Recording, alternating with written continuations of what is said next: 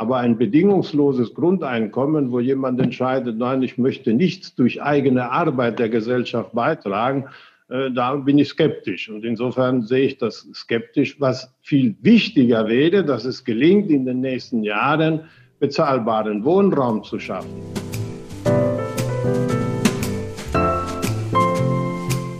Herzlich willkommen zu unserem Podcast Stimmberechtigt. Ich bin Larissa Heuer und leite das Kinder- und Jugendbüro in Koblenz. Das Kinder- und Jugendbüro hat die Aufgabe, Kinder und Jugendliche und junge Erwachsene für Politik zu begeistern und aktiv mit einzubeziehen.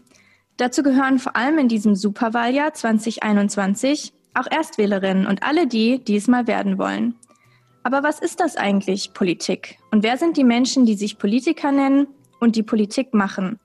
Um das zu beantworten, haben wir heute wieder einen der Kandidaten für die Landtagswahl in Rheinland-Pfalz zu Gast. Herbert Mertin, der Koblenzer Direktkandidat der FDP für den Wahlkreis 9. Schön, dass Sie heute hier sind. Wir freuen uns sehr.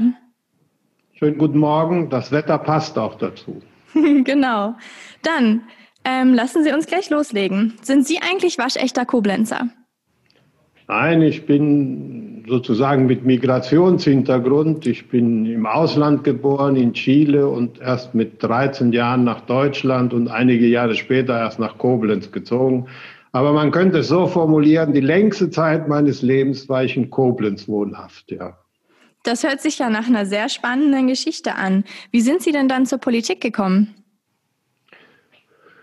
Ja, Politik hat mich schon als Kind interessiert. Meine Mutter hat das immer etwas gestört, wenn wir Besuch hatten, schon in Chile, als ich klein war. Und dann wurde gern unter den Erwachsenen im Wohnzimmer über Politik diskutiert. Und ich habe viel lieber dabei gesessen, als draußen mit Gleichaltrigen zu spielen. Insofern hat mich das immer interessiert. Man kann sagen, genetischer Defekt, wenn man so will, ja. Aber das waren nicht meine einzigen Interessen. Später als Jugendlicher in Deutschland habe ich auch mal Leichtathletik betrieben, bin 400 Meter Lauf oder gelaufen und das war auch sehr interessant und wegen eines kleinen Unfalls am Knie habe ich es dann aufgeben müssen. Das ist mir sehr schwer gefallen.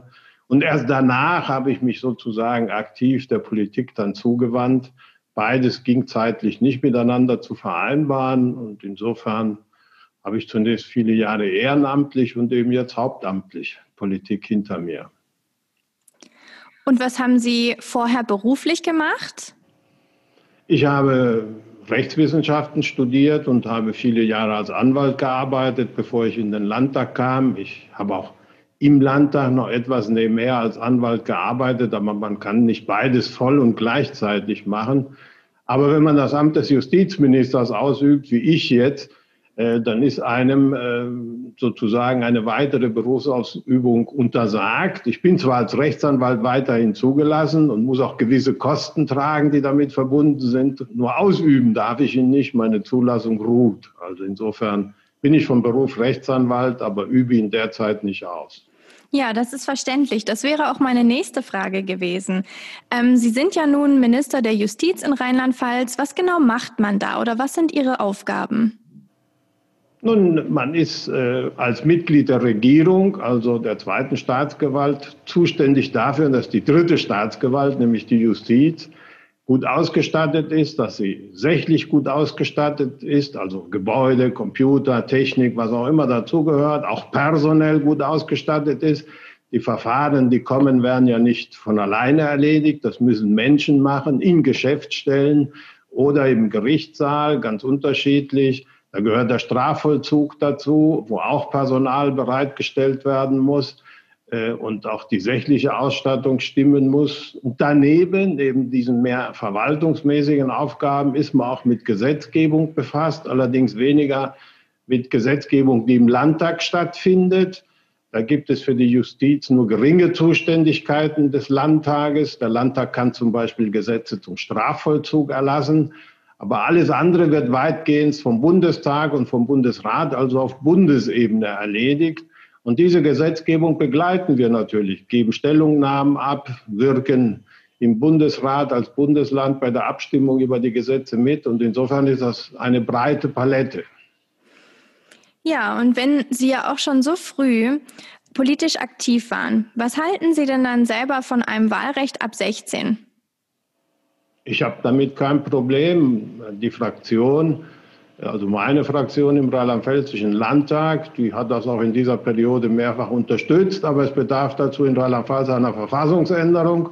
Und die Verfassung ändern zu wollen, bedarf einer gewissen Mehrheit und die ist nicht zustande gekommen, weil die größte Oppositionspartei dann nicht mitwirken wollte. Und insofern muss man am Ball bleiben. So ist das in der Demokratie. Man muss die Mehrheiten versuchen zu organisieren. Wenn es nicht funktioniert, darf man aber nicht enttäuscht sein. In der Politik bedarf es manchmal einen langen Atem. Manchmal eröffnet sich plötzlich ein Zeitfenster und da muss man bereitstehen und diesen Augenblick nutzen und dann kann man es umsetzen. Und insofern darf man sich nicht entmutigen lassen. Geduld muss man haben, eine gewisse Zähigkeit, das gehört zum Geschäft, ja. Wäre das denn auch eine Option für Sie auf Bundesebene oder nur Landes- und Kommunalebene? Also ich war schon auf kommunaler Ebene im Rat einige Jahre in Koblenz, aber ich finde, so wie es jetzt ist, äh, für mich äh, gut und gut gelungen. Mich zieht es nicht auf die Bundesebene. Ich bin hier gut ausgefüllt und äh, wissen Sie, auf Bundesebene zu sein, bedeutet ja noch weiter weg von zu Hause zu sein es ist jetzt schon weit genug. Das stimmt. Also jetzt möchten Sie, möchte Ihre Partei natürlich wieder in den Landtag in Rheinland-Pfalz. Wäre denn eine erneute Ampelkoalition in Ihrem Sinne? Schauen Sie, die Zeiten, wo man Koalitionsaussagen gemacht hat, sind vorbei. Das äh, politische Spektrum ist bunter geworden. Äh, und insofern wird man schauen, was die Wahlen für ein Ergebnis zeitigen. Wir kämpfen für ein gutes Ergebnis für die FDP, die anderen kämpfen für ein gutes Ergebnis für sich selbst. Äh, wir haben bewiesen, obwohl viele äh, das Misstrauen gesehen haben vor fünf Jahren, als diese Koalition begann. Wir haben aber bewiesen, dass sie durchaus handlungsfähig ist, dass man Dinge umsetzen kann. Und wenn die Wahl um dann wird man wieder Gespräche führen. So ist das in der Demokratie, so sollte es auch sein. Und da, wo die größte Schnittmenge und wo auch das beste Ergebnis dann zu erzielen ist, wird man sich dann eben verständigen können. Aber sich vorher festzulegen und unnötig Hürden aufzubauen, bringt auch nichts. Jetzt ist ja nun gerade Wahlkampfzeit und so ein Wahlkampf kann ja auch sehr, sehr stressig sein. Was essen Sie denn am liebsten? Oh, wenn ich das immer essen würde, würde ich ja viel zu dick werden. Nein, im Moment äh, halt relativ leichte Kost oder so. Salat, Gemüse esse ich gern, Obst auch. Ich gehöre aber auch zu denjenigen, die Fleisch äh, gerne mögen. Eines meiner Lieblingsgerichte kennt man in Deutschland nicht. Das nennt man Pastel de Choclo. Das ist ein Maisauflauf, wie es in meiner alten Heimat gibt. Esse ich sehr, sehr gern. Äh, und solche Dinge halt. Also eher was Leichteres. Vielleicht müssen wir unseren Zuhörerinnen da mal ein Rezept zur Verfügung stellen zum Nachkochen. Ja, das kann ich Ihnen gerne sagen. Also Sie nehmen einfach gehacktes, das ist die einfachste Möglichkeit. Und im Volumenverhältnis 1 zu 2 gehackte Zwiebeln, zwei Volumen Zwiebel, ein Volumen gehacktes. Das tun Sie dann in so einen Topf und dann wird das äh, durchgegart sozusagen. Und dann müssen sie würzen mit Paprika, Salz, Kreuzkümmel kommt da auch noch dazu. Und dann äh, tun sie das in eine Form, da können sie Oliven dazu tun, halbe Eier, hart gekocht und, und, und. Und das Ganze wird überdeckt mit einer Schicht Mais. Da würde man normalerweise Maiskolben nehmen, die man dann klein reibt und die Masse, die man dann gewinnt, würde man drauflegen. Das ist in Deutschland etwas schwierig und auch teuer, weil der Maiskolben nicht so ganz preiswert zu haben ist und sind auch meistens ganz klein. Aber Sie können sich mit einer Dose Mais äh, behelfen und dann nehmen Sie den Mixer und mixen das klein und dann kann man das drüber tun. Das alles schmeckt schon gut, ja. Das hört Arosinen sich sehr gehören gut an. auch noch dazu. Oh, okay. Vielleicht probieren Masse, wir das mal aus. Zwiebelmasse, ja. Gut, wenn Sie jetzt gewählt werden, was wäre dann Ihr wichtigstes Ziel für die kommende Legislaturperiode? Also wenn es so eine Sache gäbe, auf die Sie sich festlegen müssten, wollten, was wäre das? Nun, äh, sollte das Wahlergebnis so sein, dass ich das Amt behalten kann, was ich hier habe, ist mein wichtigstes Ziel natürlich die Justiz, die dritte Staatsgewalt funktionsfähig zu halten. Und äh, es ist eine Institution, für die ich wirklich brenne, auch wenn es für manche nicht so leicht verständlich ist. Aber eine Institution zu haben wie die Justiz, die als dritte Staatsgewalt von der Politik unabhängig Streit entscheidet, auch Streit zwischen Regierung und Parlament und für alle verbindlich, halte ich für außerordentlich wichtig, ist ein Gewinn für unsere Freiheit und das funktionsfähig zu erhalten, mit ausreichend Personal, die Digitalisierung da voranzutreiben. Also das würde mir schon Spaß machen, ja. Ja, das ist auch mal eine ganz andere Perspektive im Vergleich zu den anderen Kandidatinnen, die wir bisher da hatten. Und ich würde dann jetzt gerne zu einem unserer ersten Themen kommen, die auch ganz viele Kinder und Jugendliche in Koblenz beschäftigt. Und zwar ging es darum, um Kinderarmut, aber auch Obdachlosigkeit von Minderjährigen. Also in Rheinland-Pfalz gibt es ja jährlich die Wohnungsnotfallstatistik und da hat sich ja seit 2017 nicht viel geändert. Und es ist ganz, ganz erschreckend, dass da ja auch sehr viel Minderjährige mit reinfallen in diese Statistik. Und da gibt es ja auch noch das Konzept des bedingungslosen Grundeinkommens. Sehen Sie das vielleicht als ein Konzept oder eine Idee, die, mit der man Kinderarmut oder auch Obdachlosigkeit bekämpfen könnte? Ich glaube nicht. Äh, dass wir Menschen, die selbst nicht für sich sorgen können durch Arbeit und ähnliches, entsprechend unterstützen müssen auch immer wieder die Sätze, nach denen dieses zu geschehen hat, anzupassen haben. Dagegen habe ich überhaupt nichts einzuwenden. Aber ein bedingungsloses Grundeinkommen, wo jemand entscheidet, nein, ich möchte nichts durch eigene Arbeit der Gesellschaft beitragen, äh, da bin ich skeptisch. Und insofern sehe ich das skeptisch. Was viel wichtiger wäre, dass es gelingt, in den nächsten Jahren bezahlbaren Wohnraum zu schaffen. Das ist ein großes Problem. Das führt eben auch dazu, dass es für Menschen auch mit geringerem Einkommen immer schwieriger wird, eine Wohnung zu finden. Und da gibt es viele Schrauben, an denen man zu drehen hat. Wissen Sie, unter dem Gesicht zum Klimaschutz kann man vieles fordern. Äh, bessere Dämmung der Häuser und was auch immer. Nur das kostet alles viel, viel Geld. Und wenn das alles eingebaut wird, dann wird derjenige, der das gebaut hat, automatisch das auf die Miete umlegen, damit er das refinanzieren kann. Und insofern muss man da genau abwägen, wie viel Last bürdet man dem Betreffenden auf, dann steigen eben automatisch die Mieten. Genauso, wenn Sie in die Landesbauordnung reinschreiben, ab so und so viele Stockwerke sind zwingend Fahrstühle einzubauen. Fahrstühle sind ein Kostenfaktor. Auch bei der Nebenkostenabrechnung in der Miete werden Sie feststellen, ein Kostenfaktor. Und das muss man sich eben überlegen. Es ist sehr bequem, wenn Sie da drin wohnen, aber es kostet eben auch sehr viel Geld. Und an diesen Schräubchen muss man drehen, damit das Bauen so preiswert geschieht, dass man noch eine Miete davon für einen Normalbürger erschwinglich äh, sozusagen zur Verfügung stellen kann. Oder der Staat geht hin und sagt, gut, ich lege euch diese Lasten auf, dann trage ich aber auch die Kosten. Das kostet aber sehr, sehr viel Geld. Dann fehlt dieses Steuergeld für andere Dinge. Also es ist eine politische Entscheidung, die zu treffen ist. Aber wenn ich Obdachlosigkeit beseitigen will, muss ich auch bezahlbaren Wohnraum zur Verfügung stellen. Das ist schon wichtig. Mhm. Da haben Sie jetzt auch direkt noch ein Thema mit ähm, reingebracht, was ich jetzt auch eher angesprochen hätte, was auch vielen Kindern und Jugendlichen am Herzen liegt. Das ist natürlich der Klimaschutz, der Naturschutz. Ähm, was haben Sie in den letzten drei Jahren vielleicht ganz bewusst persönlich geändert, um das Klima und unsere Erde zu schützen? Ja, man tauscht äh, elektrische Geräte im Haushalt aus. Energiefresser werden durch besser geeignete ersetzt oder mein Dienstwagen ist jetzt ein Hybrid, also ganz elektrisch geht äh, nicht, weil die langen Strecken in Rheinland-Pfalz, dann kämen wir nicht parat. Wobei ich ehrlich gesagt bei den batteriebetriebenen elektrischen Fahrzeugen da sehr zwiegespalten sind. Die Batterien herzustellen ist so ökologisch einwandfrei auch nicht. Sie brauchen seltene Erden.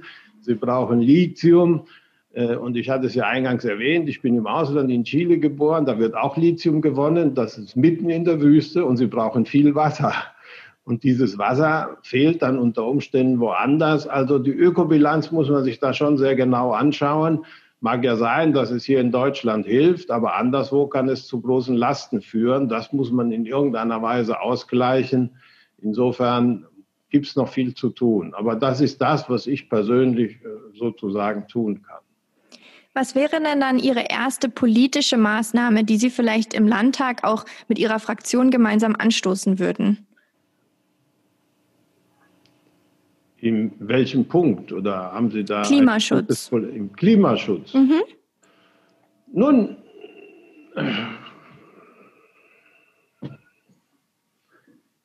wenn ich es äh, richtig überschaue, ist in den letzten Jahren ja durchaus einiges an Initiative gestartet worden. Also man darf ja nicht den Eindruck haben, dass im Lande zum Beispiel äh, da nichts unternommen worden wäre, was äh, Energieeffizienz und so weiter angeht. Aber man wird sicherlich im Rahmen der Bausubstanz, die man hat, in den nächsten Jahren das eine oder andere mit tun können, um weiterhin energiesparender heizen zu können und damit klimaschonender die Gebäude zu betreiben.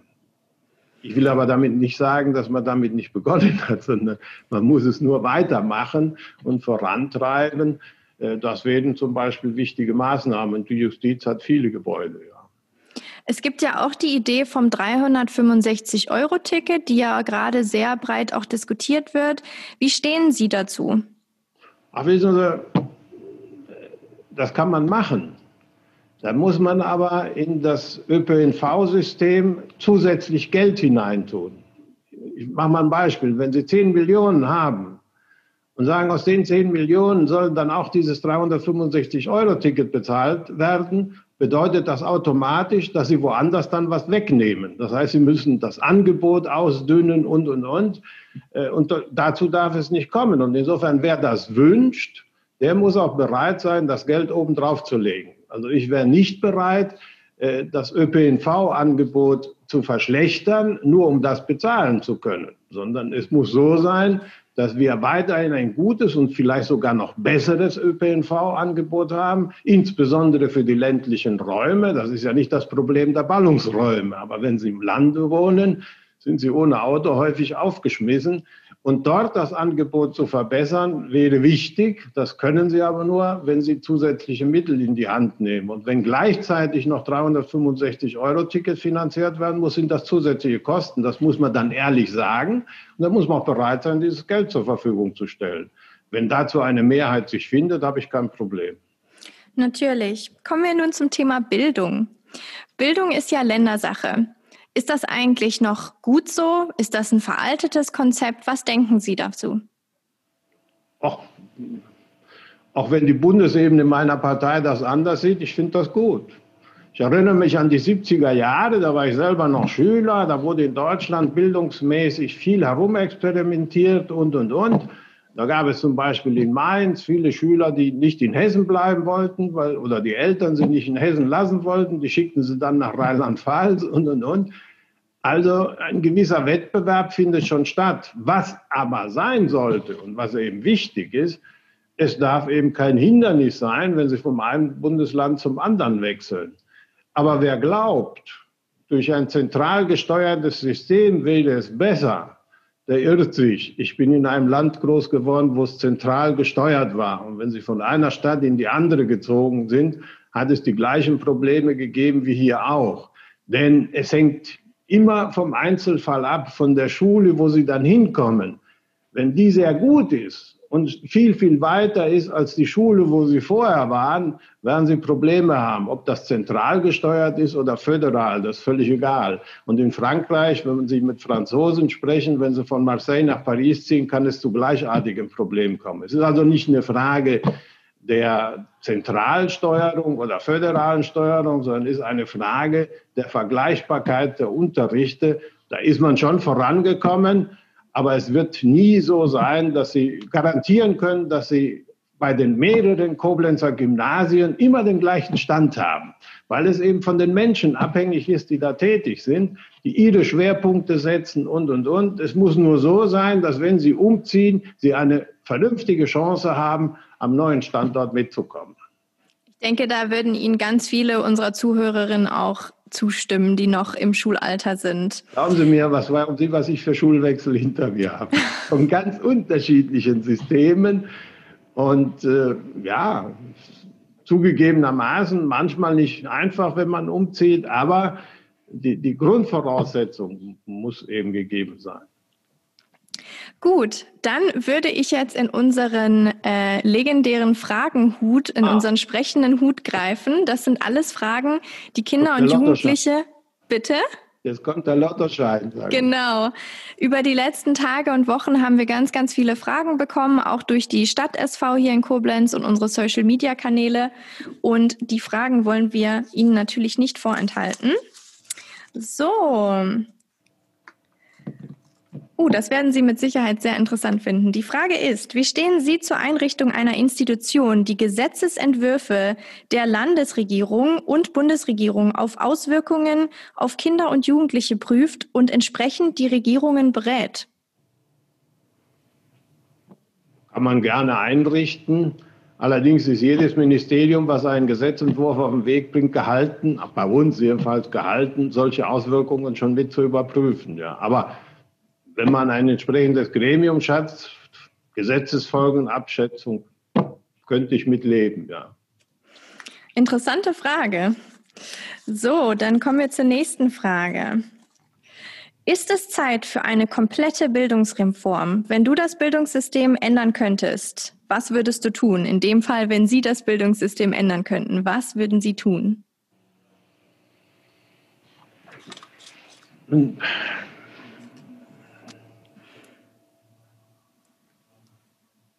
Vielleicht kann ich die Frage einfacher gestalten, Was? wenn Sie ein Schulfach abschaffen müssten und ein neues vielleicht einführen könnten. Was wäre das? Nein, nein, nein, also das ist eine glitschige Debatte, weil jeder hat so seine Vorlieben, ja, und äh, äh, das, das meine ich nicht, sondern ich würde mir wünschen, dass es uns bei der Ausbildung von Lehrern gelingt, Menschen zu gewinnen, die einfach für diesen Beruf auch brennen, die es mit Leidenschaft machen. Äh, die dann also, wenn sie vor einer Klasse stehen, diese auch begeistern können beim Lernen und mitzumachen. Äh, und die das nicht bloß als einen Job und bloßen Broterwerb ansehen. Äh, das wäre meines Erachtens etwas, was sehr zielführend ist. Denn bei allen Diskussionen, die wir im Moment ja führen über Digitalisierung und, und, und, und, und, glaube ich schon, dass die entscheidende Weichenstellung äh, in der Schule der Lehrer oder das Lehrpersonal ist, was die Schüler begeistert. Und äh, da ist natürlich jeder auch ein Stück weit subjektiv geprägt und ich hatte in meinem Leben einige, die waren sehr begeisternd und ich hatte auch andere. Äh, und das wirkt sich aus beim Lernen, muss ich einfach sagen. Und wenn es gelänge, im hohen Maße so begeisterungsfähige Lehrer zu gewinnen, das wäre phänomenal. Aber da müssten wir einen Eingangstest an der Universität machen. Jeder, der Lehrer will oder werden will, müsste irgendwie dann durch so eine Zulassung, äh, das wäre jetzt äh, wahrscheinlich nicht erreichbar, aber wenn ich könnte, würde ich so etwas anstreben, ja. Alles klar. Dann haben Sie es jetzt mit den Hauptfragen geschafft. Dann geht es jetzt zu unserer Entweder-oder-Fragerunde, nur damit wir Sie auch noch mal ein bisschen besser kennenlernen können. So, es geht los. Frühaufsteher oder Langschläfer? Ja, ich muss äh, rein von, von der Arbeitstechnik her früh aufstehen, aber ich gestehe gerne ein, ich komme langsam nur in Schwung morgens. Das war schon immer so. Gut, dass es nicht mehr so früh ist. ja, genau. Ja. Gut, dann zur nächsten Frage. Gendern, ja oder nein? Kein Problem für mich. Kann man machen. Kaffee oder Tee? Vorzugsweise schwarzen Assam zum Frühstück mit Milch und dann tagsüber kommt schon mal Kaffee ins Spiel oder anderer Tee, Wasser. Aber zum Frühstück schwarzer Assam. Ein Teekenner also. Wie mir manche sagen, aber ich äh, mildere ihn durch Milch ab. Auto oder Zug? Wenn ich äh, längere Strecken zu fahren habe, nehme ich gerne den Zug. Film oder Buch? Ich habe äh, schon als Kind gerne gelesen. Es bleibt beim Buch. Und Winter? in Papierform. E-Book habe ich mich noch nicht so anfreunden können. Winter oder Sommer? Ach, Sommer ist schon schöner. Jeans oder Jogginghose? Weder noch. Katze oder Hund? Weder noch. Tagesschau oder Heute-Journal? Rein praktisch ist es häufiger das Heute-Journal. Liegt für meinen Zeitablauf günstiger. Ostsee oder Nordsee? Ach, dann würde ich den Pazifik in meiner alten Heimat vorziehen. Aldi oder Lidl? Ich glaube, es ist Aldi. Bin damit groß geworden. Radio oder Fernsehen? Im Auto Radio. Botox oder Falten? Also ich bin dafür, dass man der Natur nicht ins Handwerk fuscht. Ein Gesicht, was Falten hat, kann ein sehr schönes, ausdrucksstarkes Gesicht sein und man muss sich nicht schämen. Falten sind Zeichen, dass man gelebt hat. Snickers oder Milky Way? Weder noch. Birkenstock oder Turnschuhe? Also zu Hause trage ich schon manchmal Birkenstocks, ja. Kekse oder Kuchen? Weder noch. Ich bin nicht so für Süße. ich merke das schon. Idealist oder Realist? Schon eher Realist. Arbeitsplätze oder Artenschutz? Am liebsten beides. Hotel oder Ferienwohnung? Also ich bin dann eher für eine Ferienwohnung, ist man freier. Tattoo oder Piercing? Weder noch. Butter oder Margarine? Ja, dann lieber Butter. Graffitis, Kunst oder Schmiererei? Ich habe da ein ganz einfaches Prinzip. Wenn Sie es dahin machen, wo der betreffende Eigentümer damit einverstanden ist, ist es mir völlig wurscht. Dann kann man es bezeichnen, wie man will. Ich habe nur was dagegen, dass man es gegen den Willen des Eigentümers irgendwo hat. Duschen oder baden? Duschen ist. McDonald's oder Burger King? Mein Alltag sieht so aus, dass ich da einfach nicht da bin. Ich gehe da nicht hin. Ja. Weder noch. Und nun als letztes, lieber Müll rausbringen oder abwaschen? Ich glaube, Müll rausbringen geht schneller. Nein, aber ich habe doch kein Problem abzuwaschen, ja. Gut, dann sind wir jetzt durch mit unseren Fragen. Vielen, vielen Dank, dass Sie sich all diesen Fragen auch gestellt haben. Tschüss, alles Gute. Genießen Sie den Tag. Morgen soll es nicht mehr so sonnig sein, habe ich heute Morgen gehört.